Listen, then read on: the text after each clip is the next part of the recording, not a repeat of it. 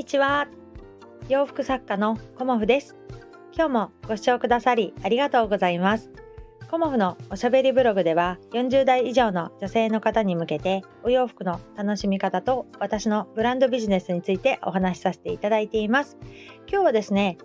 8月のこの時期私がやっていることというようなお話をさせていただこうと思います。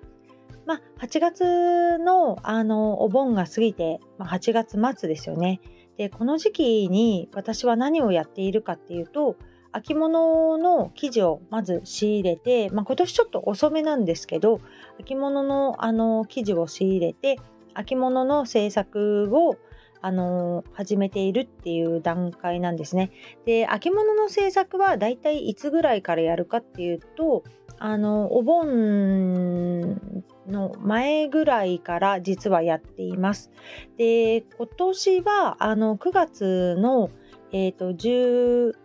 日からあのコモフ展させていただくのであ10、11だったかな？はい、コモフ展させていただくので、秋のコモフ展についての準備の前に、ちょっとね、私、試験的にやってみたいことがあって、あの、それに向けて、まずはね、あの、今、動いています。で、それが出来上がったら、あの、一気に秋のコモフ展に向けて、お洋服を制作していこうと思っているんですが、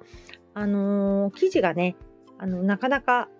これがね欲しいと思った時にいい生地がなかなか見つからないっていうのがあってまあそこら辺がねあの難しいところでもあるんですけどあのコモフのお洋服はあの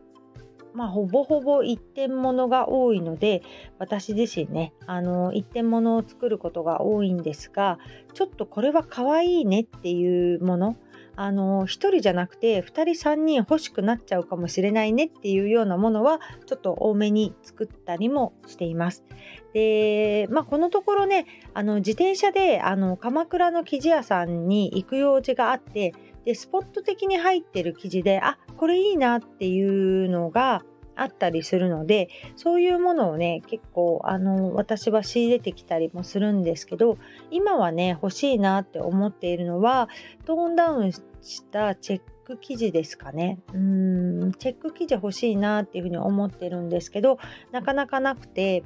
でこの時期はやっぱり生地を探してあの秋の展示会冬の展示会というような感じであのまあ、記事を探しつつ制作するっていう期間とあとはもうねあのー、いろいろあのやってみて感じたんですけど個展をやる期間集中して個展をやる期間とあと制作に力を入れる時期で、えーと、それ以外のものを作る時期っていうのをちょっと分けて集中的にやった方がいいんじゃないかっていうふうに今は思っています。なので、あの、それに向けて、あの、自分でもこうまあ1年目なのでそれをやろうと思ってね試行錯誤をしているっていう段階なんですね。うんで今まではあのー、古典に向けてあの逆算して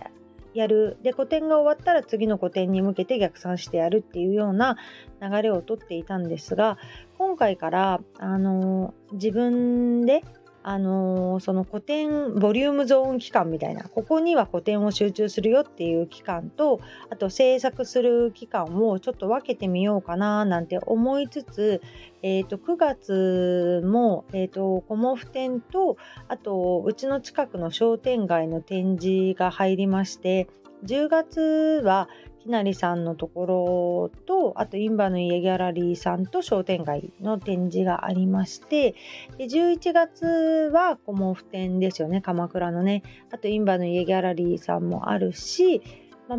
まあ、商店街のとかってあると結構月に3つぐらいはあの出店の予定が入ってきちゃってるっていう状態になってじゃあこの秋の期間はいつ集中して作るんだっていう風になるとあのなかなか今の時期ぐらいしかないのかなっていうふうにも思ってるんですね。だからあのお洋服ってそんなにねあのたくさんは作れないので1日にねまああのすごくあの縫製だけで言ったらまあ1日そうですね。8枚ぐらいもうガツッと縫った時もありましたけど今はちょっとあのそういうことはしないでこう毎日毎日こうコンスタントに続けていけるその仕組み作りみたいのもやっているので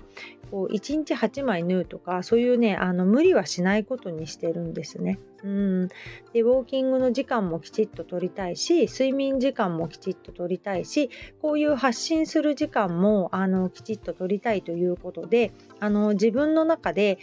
こうある程度あの制作時間を集中してあの短い時間でパッとやるみたいなことを今はやってますね。うんだから8月のこの時期大手のアパレルさんだともう冬物の制作とかもう冬物が出来上がってるんじゃないかっていうね工場さんとかに出してる方はそういう時期かとは思うんですけど私は個人なのでそこがねちょっと先取りすぎないっていうことをあえてあの気をつけたりもしてます。うんで9月のコモフの展示会で、まあ、世の中のアパレルさんがじゃあ秋物が出てるんだけれどもじゃあコモフの展示会で長袖買う人ばっかですかっていうと実はそうでもなくてあのまだまだ暑いからって言ってあの夏のリネン服を買われる方もあの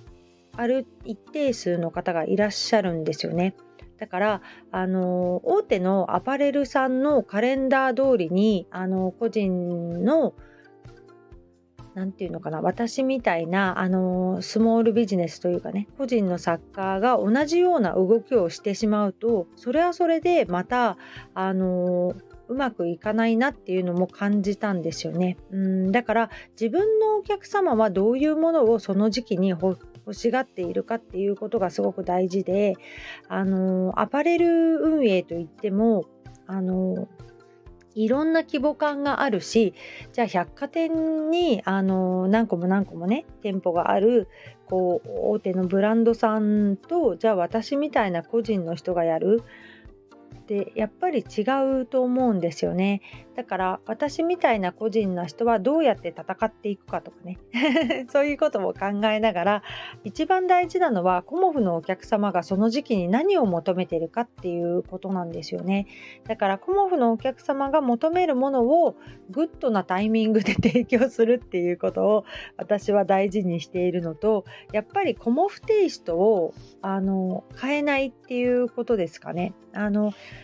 お客様に寄せていくんではなくテイストは絶対自分のテイストでブレないで生地選びをしていくっていう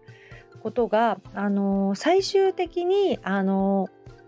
こう売れ残りを少なくして売り切るっていうことができるかなっていうふうに思っています。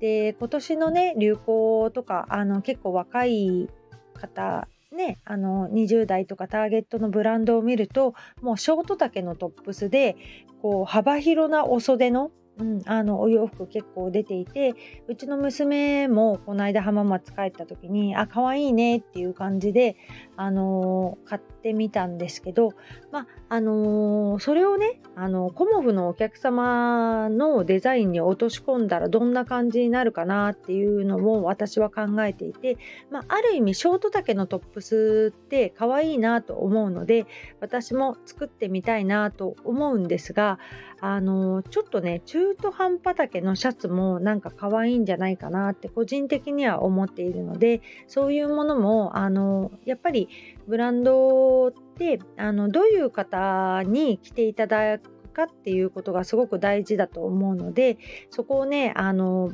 世間一般に寄せていかないっていうことも あのいいかなと思って私の中でね今回あの秋のコモフ展で出していきたいあの一つにこうきなりにあの黒のドットですね。ドットがね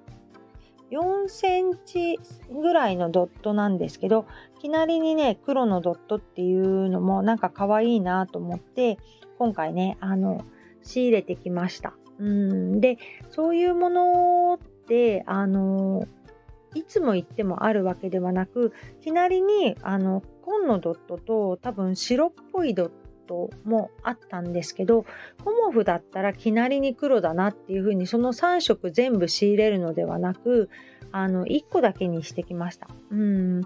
であの、やっぱり自分のブランドのテイストがどこにあるかっていうことがすごく大事だなっていうのも思っていて、まあ、今日もね生地屋さん行ってこようと思うんですけど生地選びってねもうすごく楽しいし洋服を作る人だったらもう何時間生地屋さん行っててもいいよねっていう風になると思うんだけれどもそういうところも含めてねあのこの時期何やってるかっていうと生地選びとあと秋物のあの言うの忘れちゃったんだけど新作のデザインをあの作り出すっていうところもあのこの時期やっています。なのでねあのもう時間が差し迫ってきてコモフ展もねあと2週間ぐらいかな準備できるのがうんだからそこからあのどうやって自分としてやっていくかっていうこともあの改めてね考えてあの制作に励みたいと思います。ということで、あの、昨日ね、実家から帰ってきまして、今日からね、あの、通常営業というか、通常の、あの、動きをしていきたいと思いますので、まずはね、あの、事務処理なんかをして、次にね、進んでいきたいと思います。